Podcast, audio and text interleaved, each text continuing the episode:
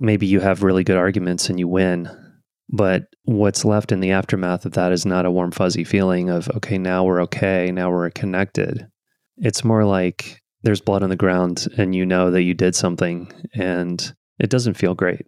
I can totally relate. There is a victory in it, but it's an ego stroking victory where I'm walking away, I'm feeling some pride. Yeah. But it's not a pride of we did this, it's like I did this. Welcome to The Art of We, the podcast where we explore how committed partnerships can be potent vehicles for fully delivering our gifts to the world.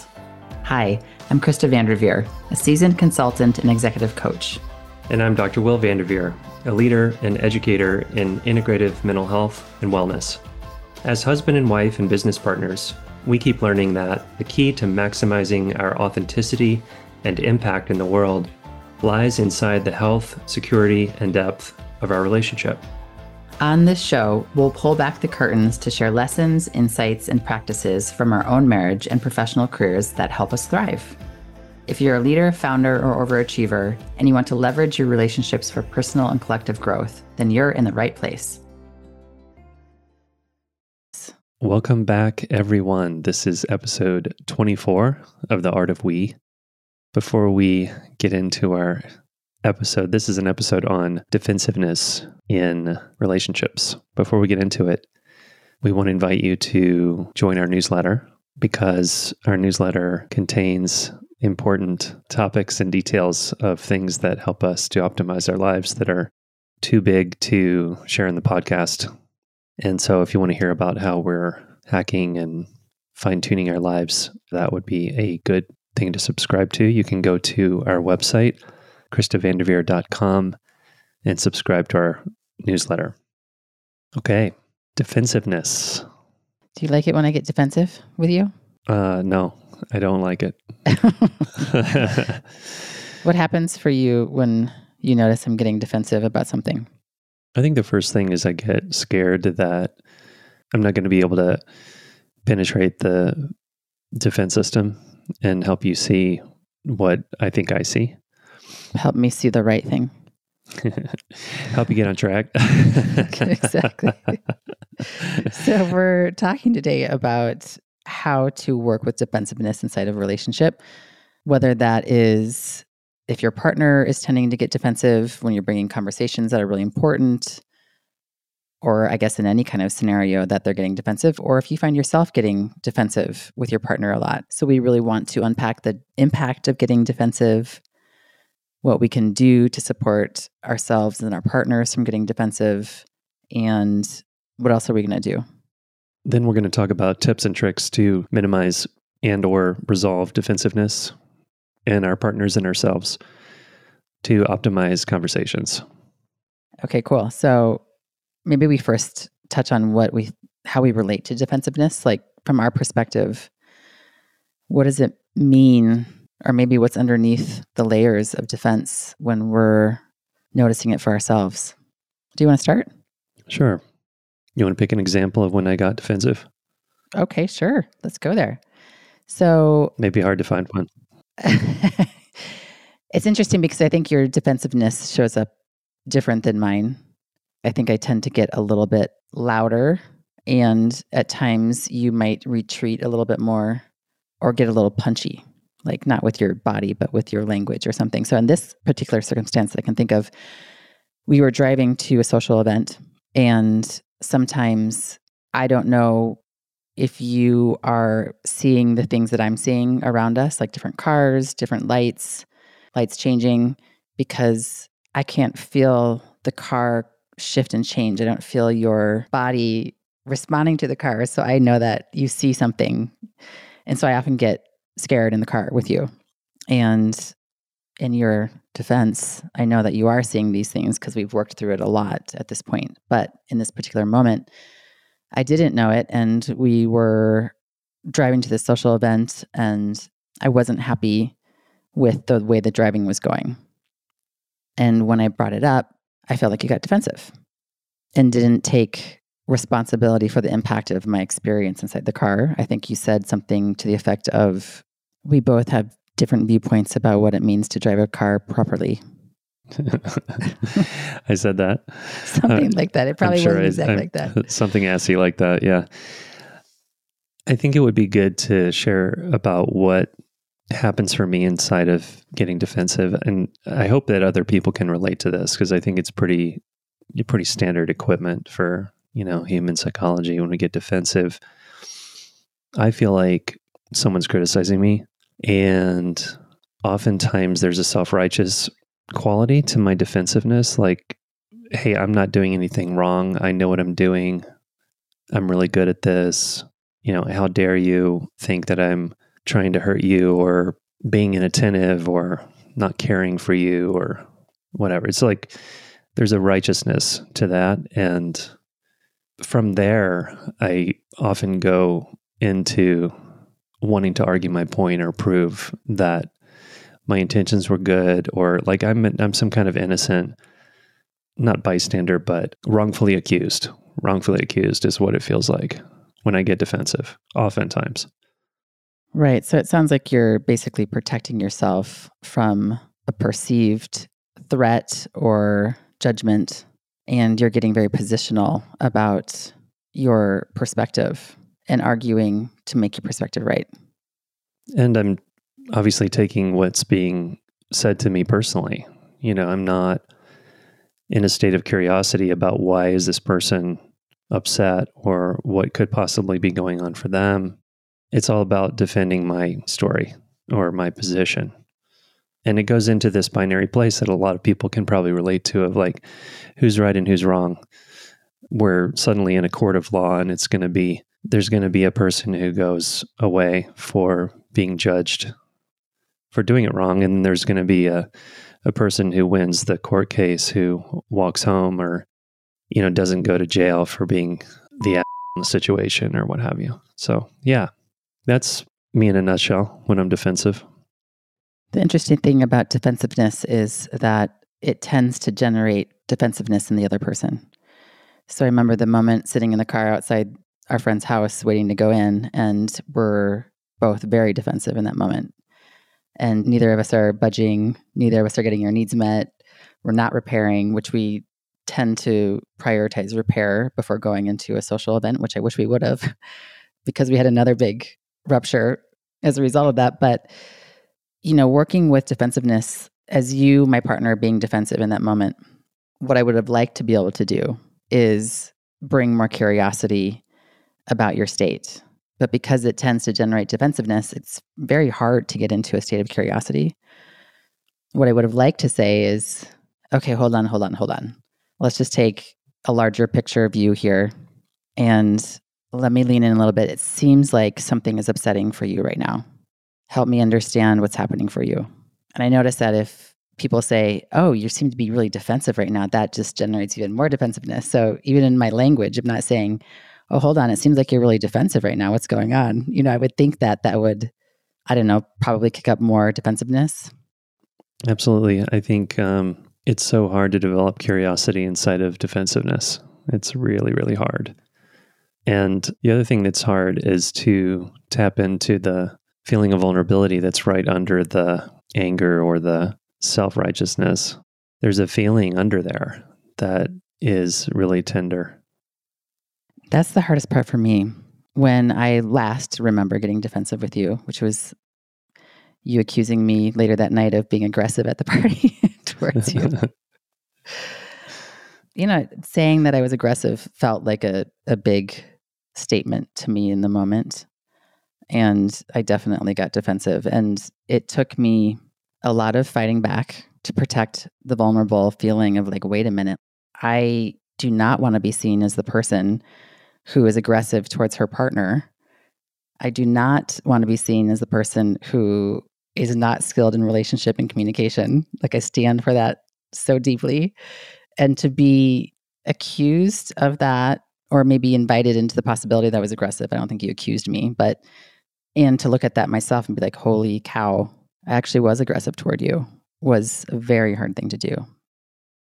Yeah. I think we're we're navigating something that is in the neighborhood of the human ego, right? The identity that we want to be perceived as. Like when I'm driving the car, I want to be perceived as a good driver. I want to be perceived as someone who cares about your experience in the car. And then there's another part of me that wants to drive the way I want to drive and not be told any feedback about how it's going over there in passenger totally, seat. Totally. Mm. And then there's this deeper layer that we're talking about here where the the vulnerability can be felt and where the curiosity for the other person's experience can be felt. It's a, it feels in my system a deeper layer than the ego protection layer. Yeah, the tricky thing for me with with that conversation we had after the party around me being aggressive towards you was that me needing to turn towards the truth of what happened there. You know, as our conversation kept moving forward, I was starting to see the possibility of me being aggressive. And I was standing in the moment being like, either I'm going to be admitting I was aggressive and you're going to go away, or I'm going to keep my position that I wasn't aggressive and you're going to go away. Mm-hmm. So then I need to really decide in that moment of how I want to be with you and admitting to myself and to you that I was aggressive towards you brought me into shame around that. And then I had to stand for, okay, I'm not going to go down the rabbit hole of shame because that's not going to get us anywhere. But it required that I deeply looked at where that was coming from, why it was coming from, where it was coming from. It took your support, it took the support from my women's group to see why I was aggressive for you in that moment. And when I finally got the nugget of why I felt aggressive towards you, why I acted aggressive towards you, then I was like, oh, okay, now I, at least I have something to learn from here. I have something that I have a tool to know for the future that when I'm in that state, what I actually had was a really big need from you. I had a need that we had repaired the rupture in the first place in the car. And I bypassed that need and was like, okay, we'll just see how this goes. And we walk in the door with our friends. And now I know that if I bypass that need, another part of me who's not as nice and skilled will come out.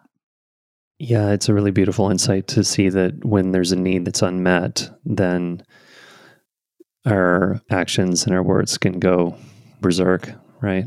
Or go go off the rails.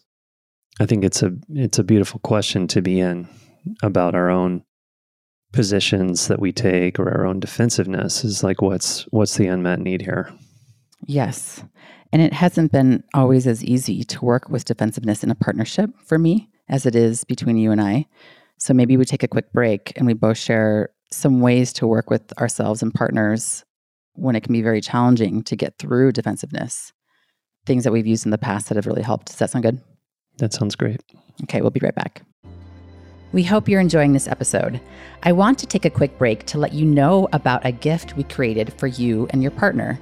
We compiled our top 10 relationship agreements, agreements that have been so powerful in supporting the success of our partnership that we even turned them into our wedding vows. These agreements help us stay connected, growing, and thriving as a couple, and they've been critical to help us create a kind of we that's way beyond what we've ever experienced before. You can download this free gift at KristaVanderveer.com. That's K R I S T A V A N D E R V E E R.com. Also, if you enjoy our podcast, it would be so meaningful to us if you left us a rating and review. Not only does it help others find us, but it gives us critical feedback on how we're doing. Thanks in advance, and now back to the episode. Welcome back we wanted to explore something with you, the listener, before we go into tools and tactics for minimizing or working with defensiveness. I've had a lot of experiences in previous relationships where either I emerged from the courtroom I mentioned earlier as the victor or the defeated one. And I'm curious if other people can relate, or if you can relate, Krista, to the emptiness that's in the victory of being right. I'm just reflecting on times where I fought with a partner for my position to be right and someone submitted to my point of view without us getting to a deeper repair or a deeper sense of connection. And it's a weird feeling to try to describe, but I'm wondering if other people can relate to where, you know, you get into a conflict with your partner and then maybe you have really good arguments and you win, but what's left in the aftermath of that is not a warm, fuzzy feeling of, okay, now we're okay, now we're connected. It's more like there's blood on the ground and you know that you did something and it doesn't feel great. I can totally relate. There is a victory in it, but it's an ego stroking victory where I'm walking away, I'm feeling some pride. Yeah. But it's not a pride of we did this. It's like I did this. Yeah. And inside of that, I did this, there's not a deeper sense of connection. It's just some sort of level of like tapping myself on the back. Glad that you're bringing that up. I'm happy that you, thank you for bringing up the the pride issue and sort of like this this dynamic we're exploring today is like this coin with pride on one side and shame on the other of this hot potato that we is very aversive to feel, you know, the the shame and wanting to get back to feeling good about ourselves as quickly as possible. And then in what we're going to talk about in tools and, and techniques is the goal is not to get back to puffing ourselves up and feeling good and feeling victorious over our partner, but it's a deeper, humbler, softer, more vulnerable result where we can actually come back into care for each other. I love that you're bringing this. It reminds me of one of our vows, which is we vow to protect each other in public or private, even from ourselves. The victory over the loss of who wins and who doesn't isn't protecting each other right from ourselves. Right. I'm reminded of this amazing Leonard Cohen song called Hallelujah that maybe some of our listeners have heard before, where he plays with this dynamic of the we versus the I in love. And one of the great lines in this song says, uh, he, he says, All I ever learned from love is how to shoot someone who outdrew you. And I think that's what we're talking about in these defensive moments of how do we shoot someone who outdrew us? And doing it very differently inside of a art of we perspective. exactly. Totally. Yeah. So I just want to ask you, Will, when I am noticing you get defensive about something, what's the what's probably the best thing that I could do to support us dropping deeper than having a conversation about who's right and who's wrong? I think the name of the game in that moment for us, whether it starts with you noticing me defensive or whether I notice myself defensive and one of us takes the first step toward vulnerability, I think that is so disarming for the one who's getting activated. For example, when in the car, when I was probably driving too close to someone or too fast or changing lanes too fast or something and and you were feeling uncomfortable and you said something to me when I reacted with defensiveness you know if under ideal circumstances if you noticed my defensiveness and you came back with oh was it something I said or you know there were, if there was some kind of like lighthearted curiosity about the defensiveness that's not ratcheting it up another notch, that probably would help me. Mm-hmm. Then again, like if if I had been able to wake up in that moment and bring curiosity or vulnerability to you when you were feeling stressed out about my driving, and I maybe felt that you were judging me, if I could have come with, "Oh, I feel scared," or "I'm worried that we're going into a rupture," or something like that, you know. Right one of the ways that we talk about repairing rupture at times is for the person who feels like they have the greatest adult capacity in that moment to take the lead and the leadership in helping guide the conversation into something that is collaborative versus defensive. So when I think about who's responsible for helping the defense get lowered I think that's one one way that I can really help think about this is when I notice you getting defensive or I'm, I'm noticing myself get defensive is to even be in the conversation of who feels like they have more resource in this moment to guide us through this. I love the invitation of bringing more vulnerability. I think if I had said something in the moment of, well, I'm feeling scared right now. And there's nuance in the way that I articulate it, in the tone, in the energy of it, in the open heartedness of it, in the authenticity of it. But I think when we're working with a partner who has less skill or less self awareness about their defensiveness, their state of being, it can be a really big challenge to get through to a vulnerable state inside of defensiveness. It's a huge challenge, especially if agreements haven't been made ahead of time before the painful moment occurs. Because what can happen, and I think unfortunately often happens, is a pattern develops in the couple where one person is submitting to the other person's defensiveness to go along to get along to create a counterfeit repair that actually isn't a repair, but it keeps the peace. I'm sure a lot of people listening can relate to that. And the problem with that, of course, is that it's not real, it's not sustainable. When one person walks away from the conflict feeling like the victor and the other one feels like the defeated one, and there's a temporary, very uh, thin layer of peace in the dynamic.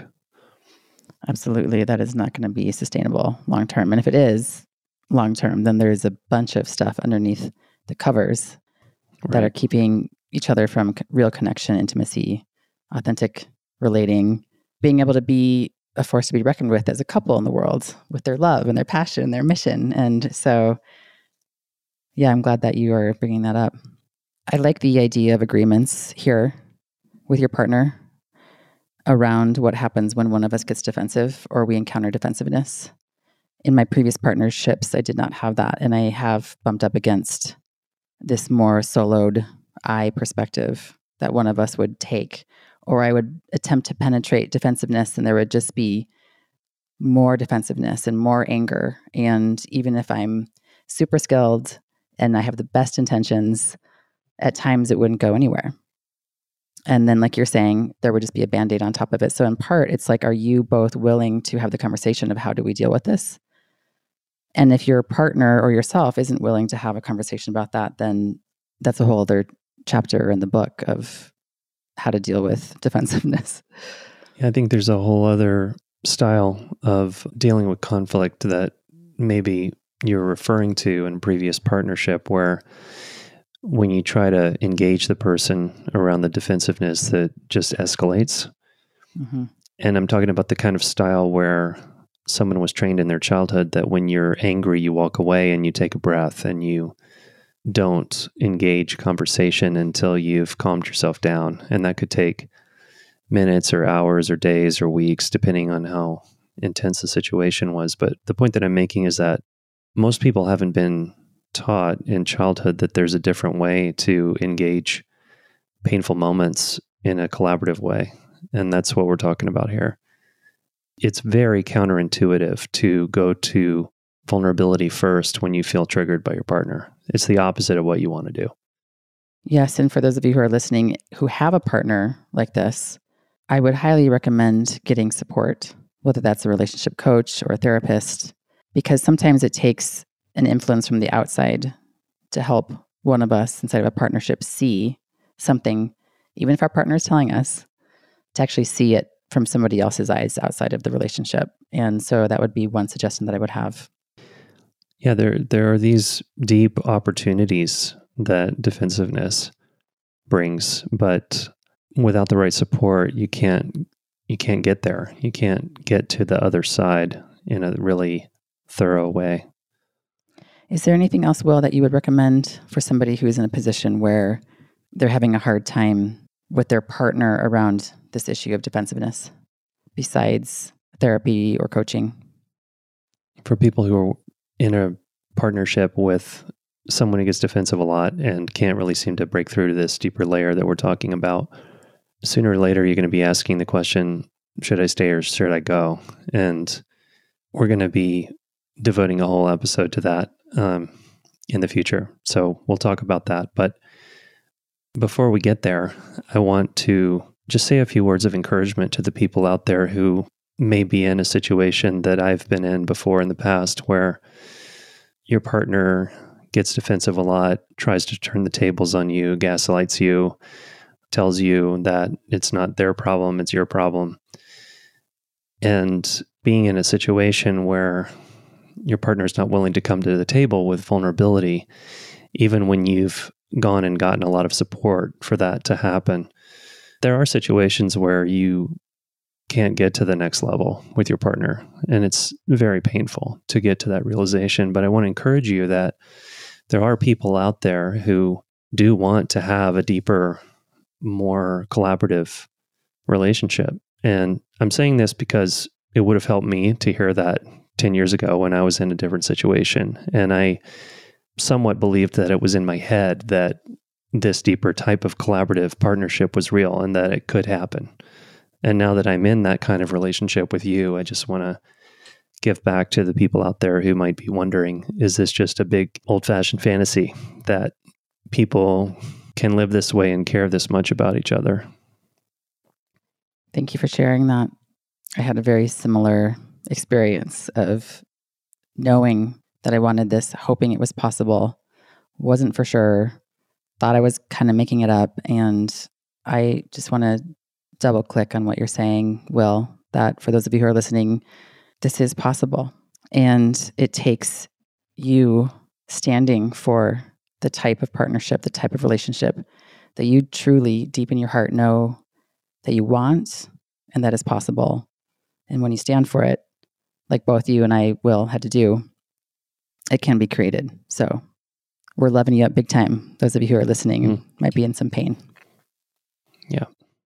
To wrap this episode up, in the spirit of growth and self awareness, for you who is listening to this, we invite you to notice when you get defensive what's actually happening for you, what's going on underneath the layers. Are there unmet needs? Are there boundaries that have been crossed? The more you can become self aware about your own defensiveness, the next time it comes up inside of a partnership or even a friendship, the much quicker you're going to be able to work through it and repair and have a deeper connection. Well, how about on the next episode we do Should I Stay or Should I Go? Sounds fitting. Let's do it. okay. Thanks for listening, everybody. We'll talk to you soon. Thank you. Thank you so much for joining us. If you found this content valuable, please follow this show and share it with your partner or other key collaborators. If this show sparked an interesting conversation based on these topics, we'd love to hear from you. Find us on Instagram at Art of We Podcast. And we'll see you next time when we explore what it means to be better together, like butter and toast, on the Art of We.